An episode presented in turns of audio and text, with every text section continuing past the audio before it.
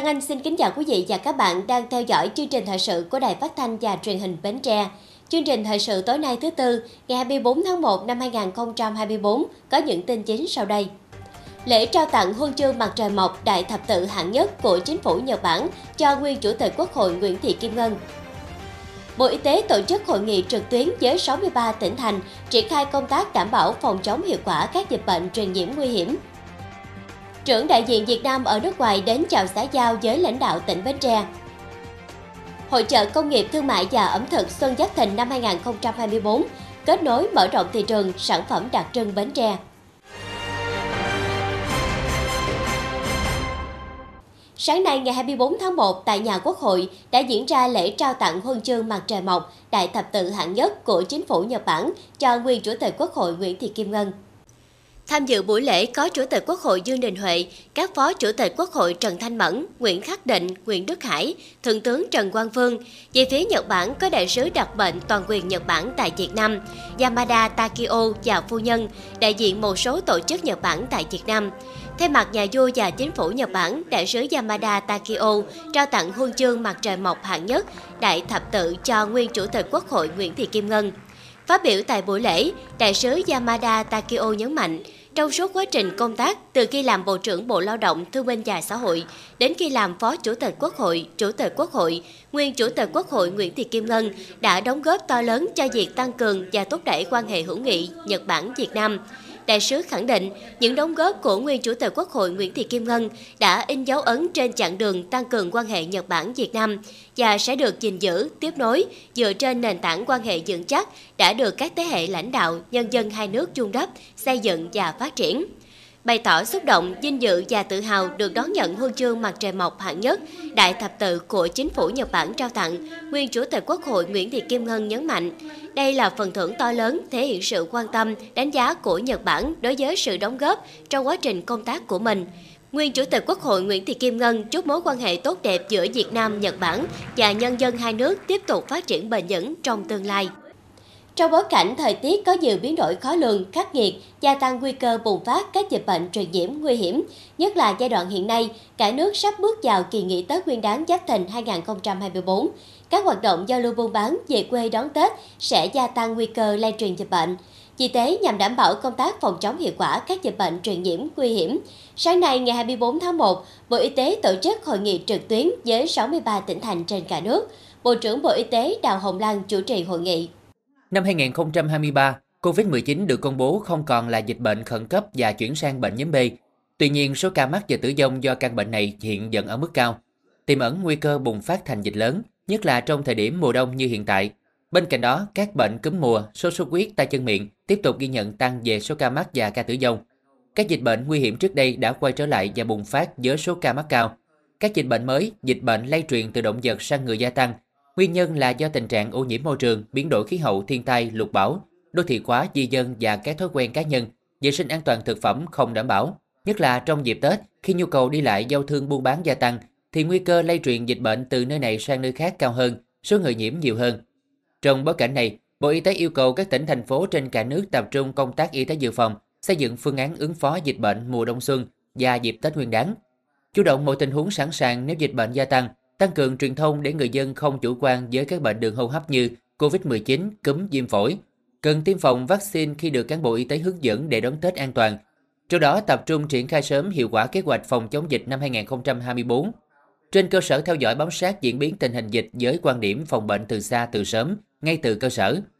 Đồng thời lưu ý các đơn vị y tế các tuyến cần tăng cường năng lực thu dung điều trị, phát hiện cách ly sớm các trường hợp mắc bệnh nguy hiểm theo hướng dẫn của Bộ Y tế, đảm bảo công tác phân công tua trực trong kỳ nghỉ Tết, đảm bảo người dân được chăm sóc tiếp cận y tế phù hợp.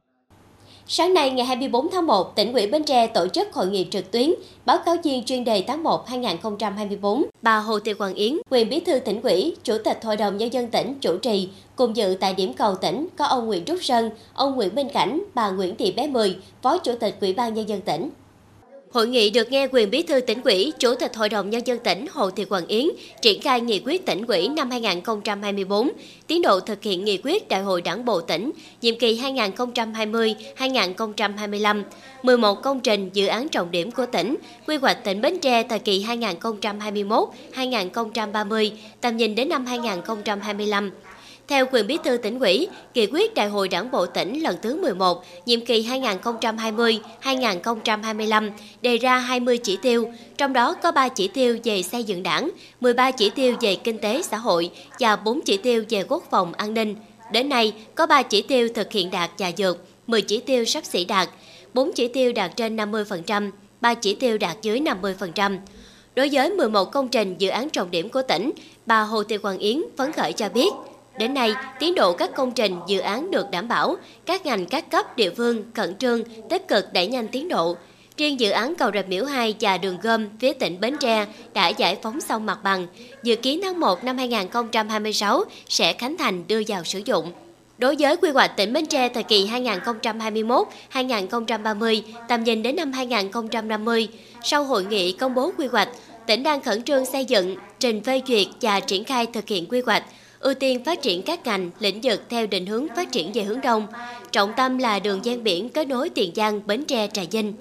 Cũng tại hội nghị, các đại biểu được nghe thông tin về quy định số 116 của Ban Bí thư chỉ đạo, định hướng và cung cấp thông tin tuyên truyền phòng chống tham nhũng, tiêu cực, quy định số 114 của Bộ Chính trị về kiểm soát quyền lực và phòng chống tham nhũng tiêu cực trong công tác cán bộ, quy định số 131 của Bộ Chính trị về kiểm soát quyền lực phòng chống tham nhũng tiêu cực trong công tác kiểm tra, giám sát, thi hành kỷ luật đảng và trong hoạt động thanh tra kiểm toán, quy định số 132 của Bộ Chính trị về kiểm soát quyền lực phòng chống tham nhũng tiêu cực trong hoạt động điều tra, truy tố, xét xử thi hành án. Chiều qua ngày 24 tháng 1, đoàn trưởng cơ quan đại diện Việt Nam ở nước ngoài nhiệm kỳ 2024-2027 đã có buổi chào xã giao với Thường trực Ủy ban Nhân dân tỉnh Bến Tre. Ông Trần Ngọc Tam, Chủ tịch Ủy ban Nhân dân tỉnh đón và tiếp đoàn.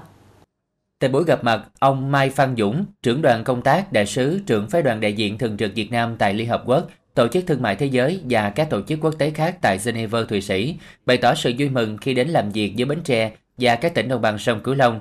Chuyến công tác lần này giúp đoàn đại sứ, tổng lãnh sự Việt Nam tại nước ngoài tìm hiểu và nắm bắt tình hình nhu cầu hợp tác hội nhập quốc tế của các địa phương trước khi lên đường thực hiện nhiệm vụ.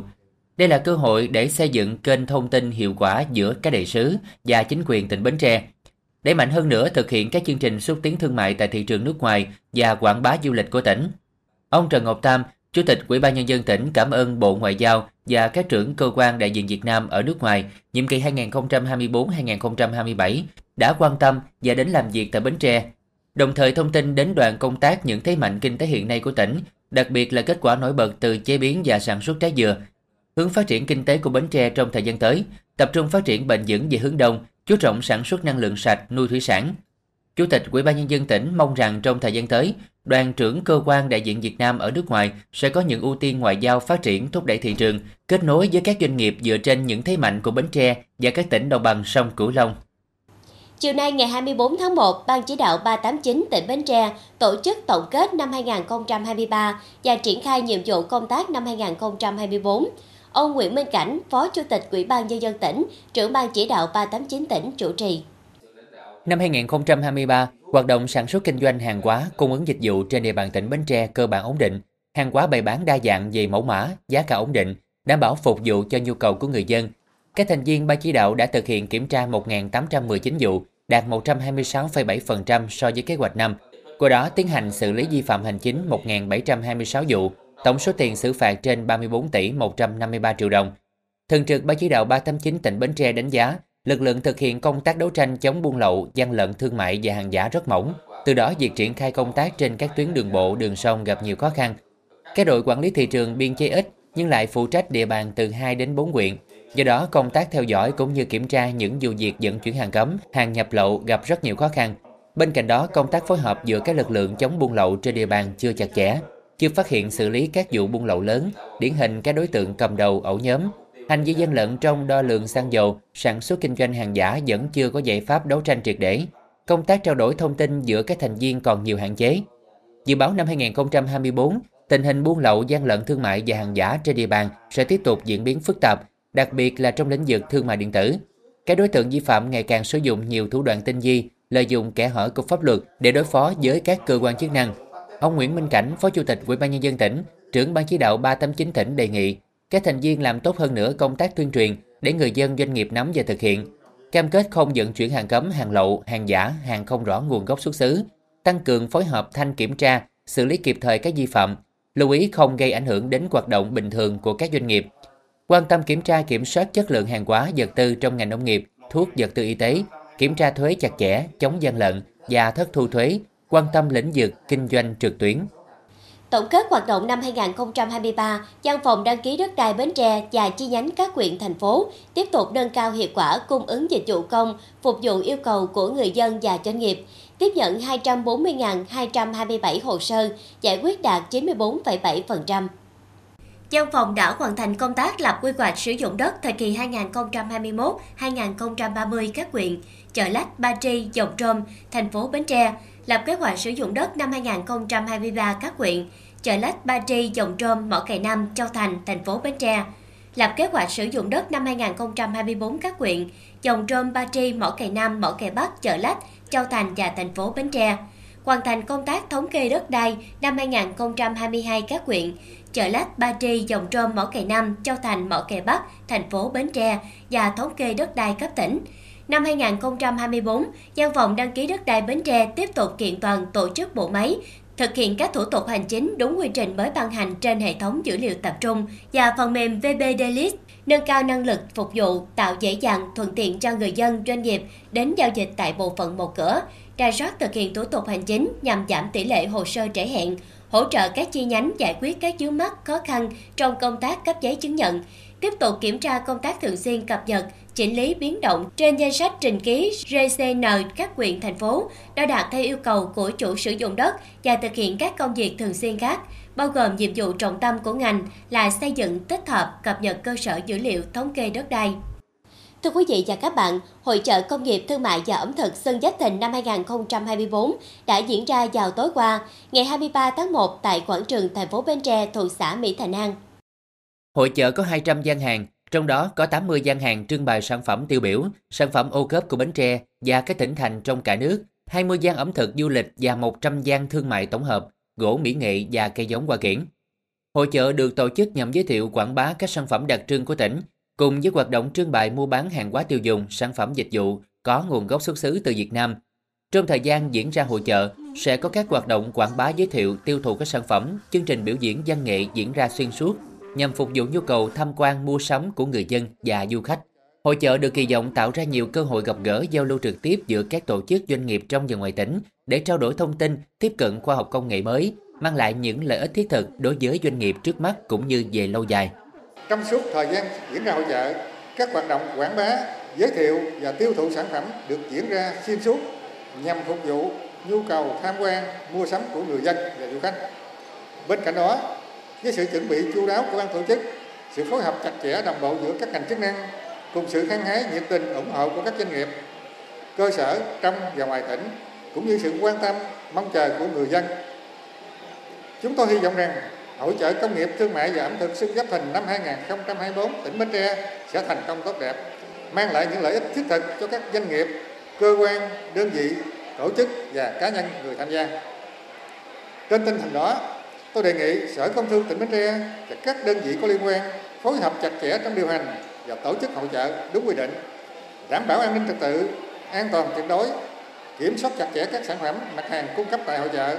đảm bảo yêu cầu về chất lượng, an toàn vệ sinh thực phẩm và nguồn gốc xuất xứ,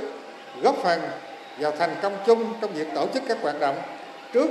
trong và sau Tết Nguyên đán Giáp Thìn năm 2024 theo kế hoạch của Ủy ban nhân tỉnh. Thông qua hội chợ lần này, Ủy ban nhân dân tỉnh Bến Tre mong muốn đẩy mạnh hoạt động xúc tiến thương mại các sản phẩm tiêu biểu, sản phẩm ô cốp của tỉnh, qua đó tạo điều kiện cho các nhà đầu tư doanh nghiệp, tổ chức cá nhân tìm hiểu các tiềm năng hợp tác đầu tư, tăng cường mở rộng giao lưu kinh tế giữa các tỉnh và thành phố trong nước, tiếp tục hưởng ứng tốt cuộc vận động người Việt Nam ưu tiên dùng hàng Việt Nam, góp phần thúc đẩy sản xuất trong nước phát triển, từng bước khuyến khích và định hướng tiêu dùng của người dân trong tỉnh.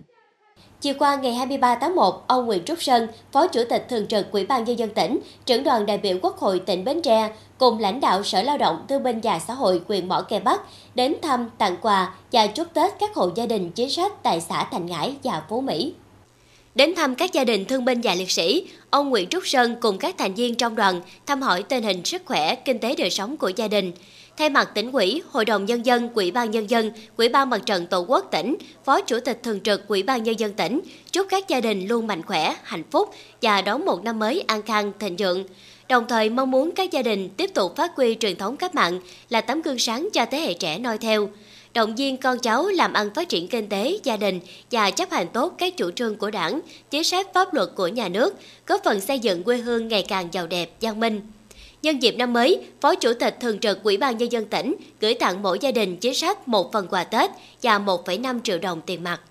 Chuẩn bị đón Tết Giáp Thìn năm 2024, bà Nguyễn Thị Bé Mười, Phó Chủ tịch Ủy ban Nhân dân tỉnh Bến Tre cùng đại diện Sở Lao động Thương binh và Xã hội, Sở Giáo dục và Đào tạo đến thăm chúc Tết tại làng trẻ em SOS Bến Tre, trường nuôi dạy trẻ em khuyết tật, Trung tâm Bảo trợ Xã hội và Trung tâm Bảo trợ Tâm thần Bến Tre. Tại mỗi điểm đến, bà Nguyễn Thị Bé Mười, Phó Chủ tịch Ủy ban Nhân dân tỉnh, thay mặt tỉnh ủy, Hội đồng Nhân dân, Ủy ban Nhân dân, Ủy ban Mặt trận Tổ quốc tỉnh, trao tặng quà xuân và chúc xuân an lành vui vẻ đến cán bộ nhân viên người lao động đang công tác tại trường nuôi dạy trẻ em khuyết tật, làng trẻ em SOS Bến Tre, Trung tâm Bảo trợ xã hội và Trung tâm Bảo trợ tâm thần, tặng tiền lì xì cho 58 cụ ông, cụ bà và 173 trẻ em tại Trung tâm Bảo trợ xã hội, trẻ em làng SOS Bến Tre và trẻ em trường nuôi dạy trẻ em khuyết tật, mỗi phong lì xì 200.000 đồng. Thời gian tới, lãnh đạo tỉnh mong muốn cán bộ giáo viên, nhân viên các đơn vị tiếp tục nỗ lực hoàn thành tốt nhiệm vụ được giao. Các em học sinh nỗ lực nhiều hơn nữa để đạt thành tích cao trong học tập. Được biết các trung tâm đang quản lý. Tiếp theo chương trình thời sự tối nay là tiết mục đời sống dân sinh với những thông tin nổi bật. Nhiều hoạt động hấp dẫn trong chợ quê ngày Tết tại công viên Cái Cối thuộc xã Mỹ Thành An, thành phố Bến Tre.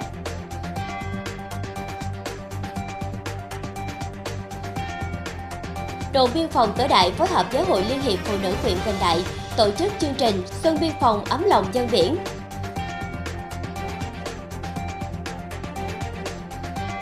Đài khí tượng thủy văn Bến Tre dự báo, tuần này xâm nhập mặn tiếp tục tăng theo chiều với độ mặn 1 phần ngàn, xâm nhập sâu 73 km cách cửa sông.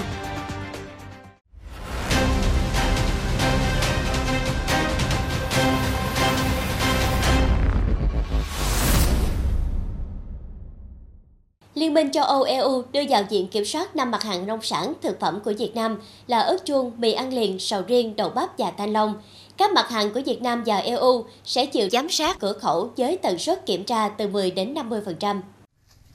Đây là lần đầu tiên sầu riêng của Việt Nam xuất khẩu vào EU bị đưa vào diện kiểm tra dư lượng thuốc bảo vệ thực vật tại cửa khẩu với tần suất 10%. Theo văn phòng thông báo và điểm hỏi đáp quốc gia về vệ sinh dịch tễ và kiểm dịch động thực vật Việt Nam, trong 6 tháng cuối năm 2023, Việt Nam chỉ có 3 lô hàng sầu riêng bị vi phạm quy định của EU, vì vậy phía EU đã đưa vào diện kiểm soát mặt hàng này. Theo quy định của EU, định kỳ 6 tháng một lần, Nghị viện châu Âu và Hội đồng châu Âu sẽ họp để xem xét đưa ra các quy tắc liên quan đến việc tăng giảm tạm thời các biện pháp kiểm soát chính thức khi nhập khẩu vào Liên minh châu Âu đối với một số thực phẩm và thức ăn chăn nuôi có nguồn gốc phi động vật từ một số nước thứ ba nhằm tạo không gian để người dân vui chơi giải trí và thu hút khách du lịch đến với Bến Tre. Thành ủy Ủy ban nhân dân thành phố Bến Tre tổ chức chợ quê ngày Tết tại công viên Cái Cối thuộc xã Mỹ Thành An từ nguồn kinh phí vận động xã hội hóa với nhiều hoạt động hấp dẫn. Chợ quê ngày Tết gồm 15 gian hàng của các doanh nghiệp, đơn vị kinh doanh ẩm thực tham gia buôn bán, cùng các gánh hàng bánh dân gian của Hội Liên hiệp Phụ nữ thành phố Bến Tre, các gian hàng sản phẩm khởi nghiệp của thành đoàn Bến Tre, xe thư viện thông minh lưu động của thư viện Quy Đình Chiểu.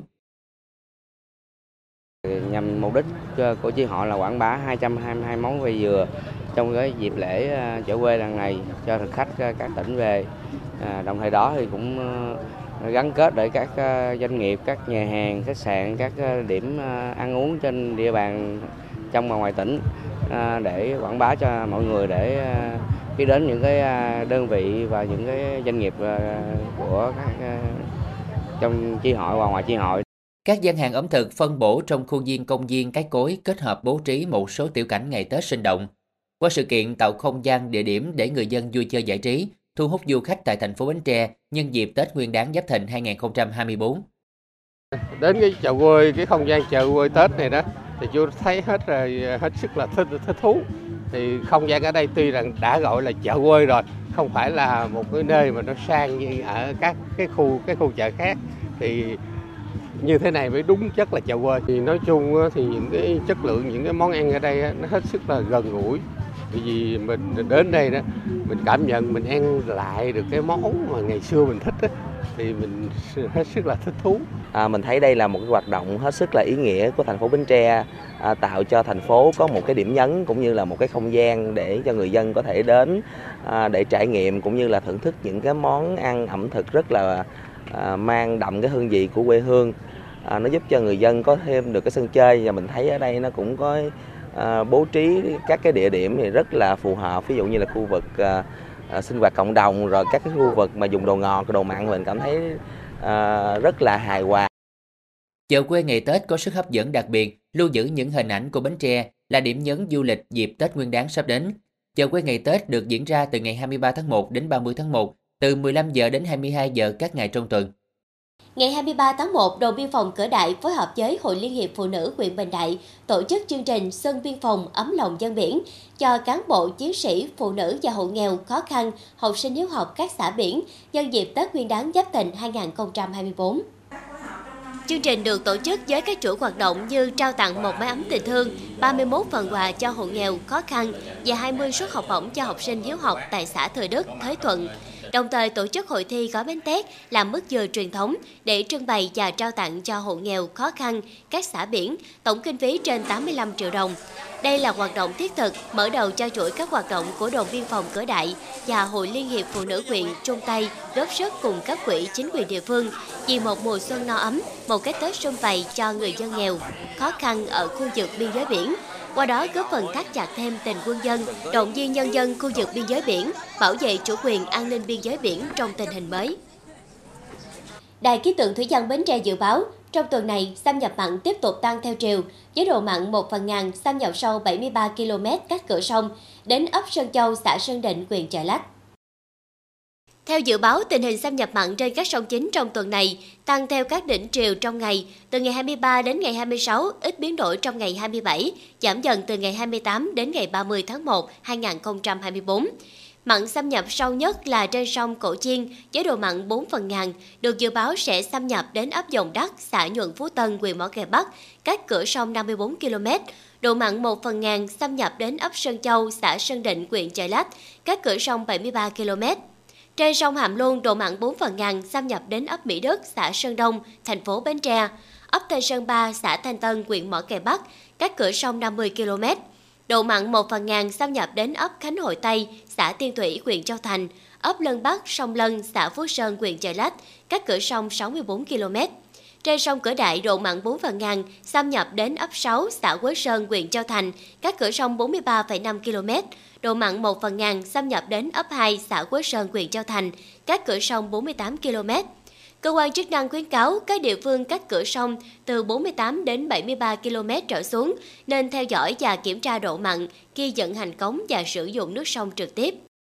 Câu lạc bộ nuôi tôm công nghệ cao xã Thành Trị, huyện Bình Đại vừa tổ chức tổng kết tình hình hoạt động năm 2023, đề ra phương hướng hoạt động năm 2024. Câu lạc bộ nuôi tôm công nghệ cao xã Thành Trị với 20 thành viên, diện tích nuôi 62 ha, sản lượng thu hoạch năm qua bình quân đạt từ 40 đến 45 tấn một ha.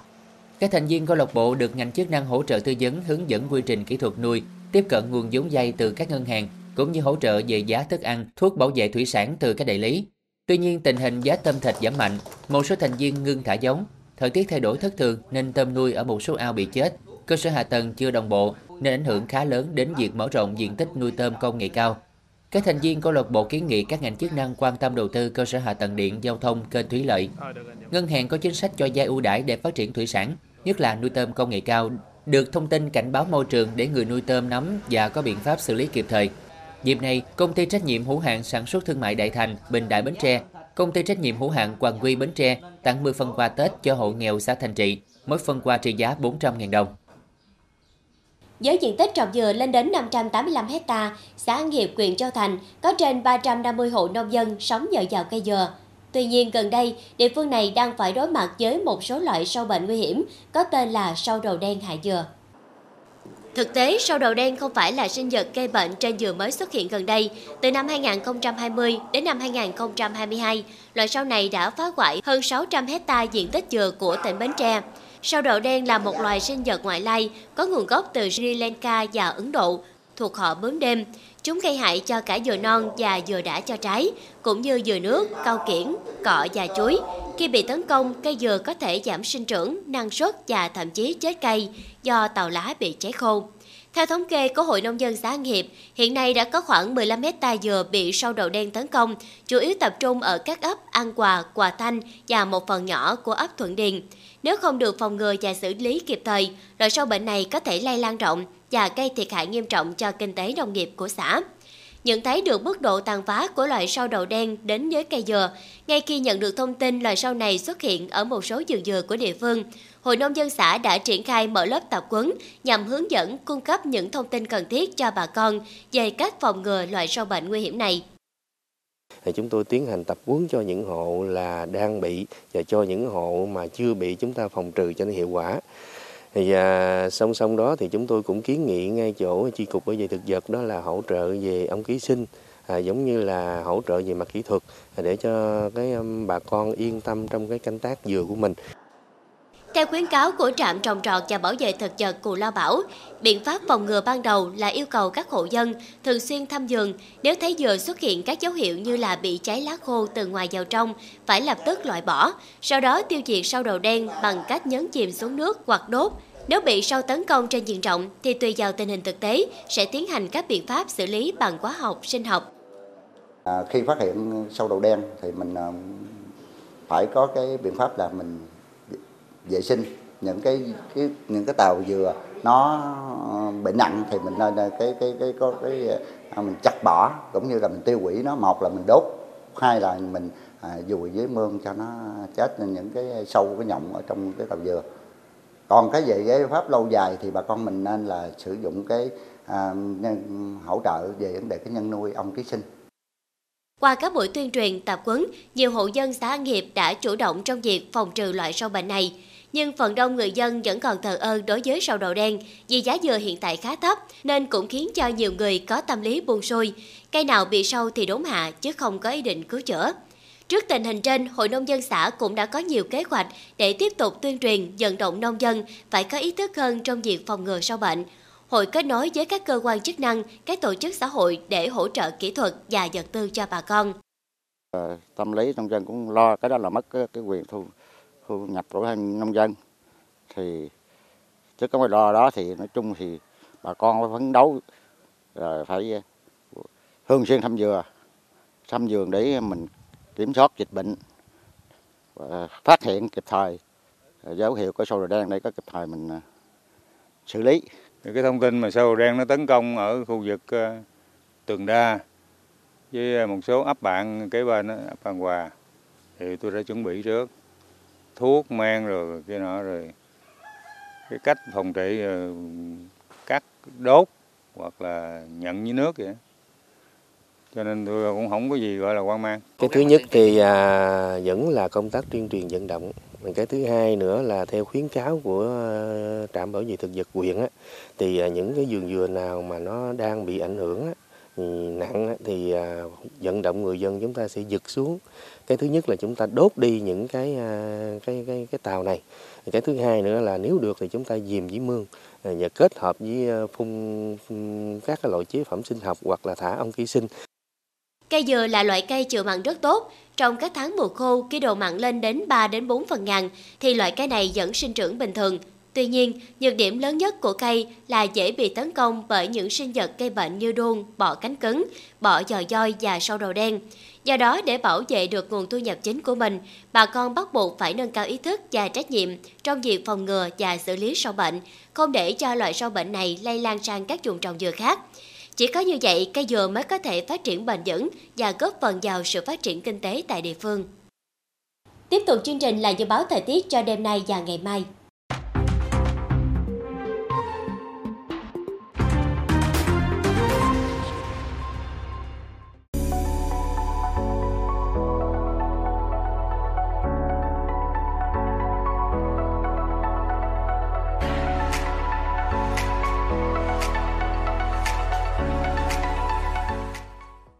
Đây, chúng tôi xin kết thúc chương trình thời sự buổi tối trên sóng truyền hình Bến Tre. Cảm ơn quý vị đã quan tâm theo dõi. Thân ái chào tạm biệt.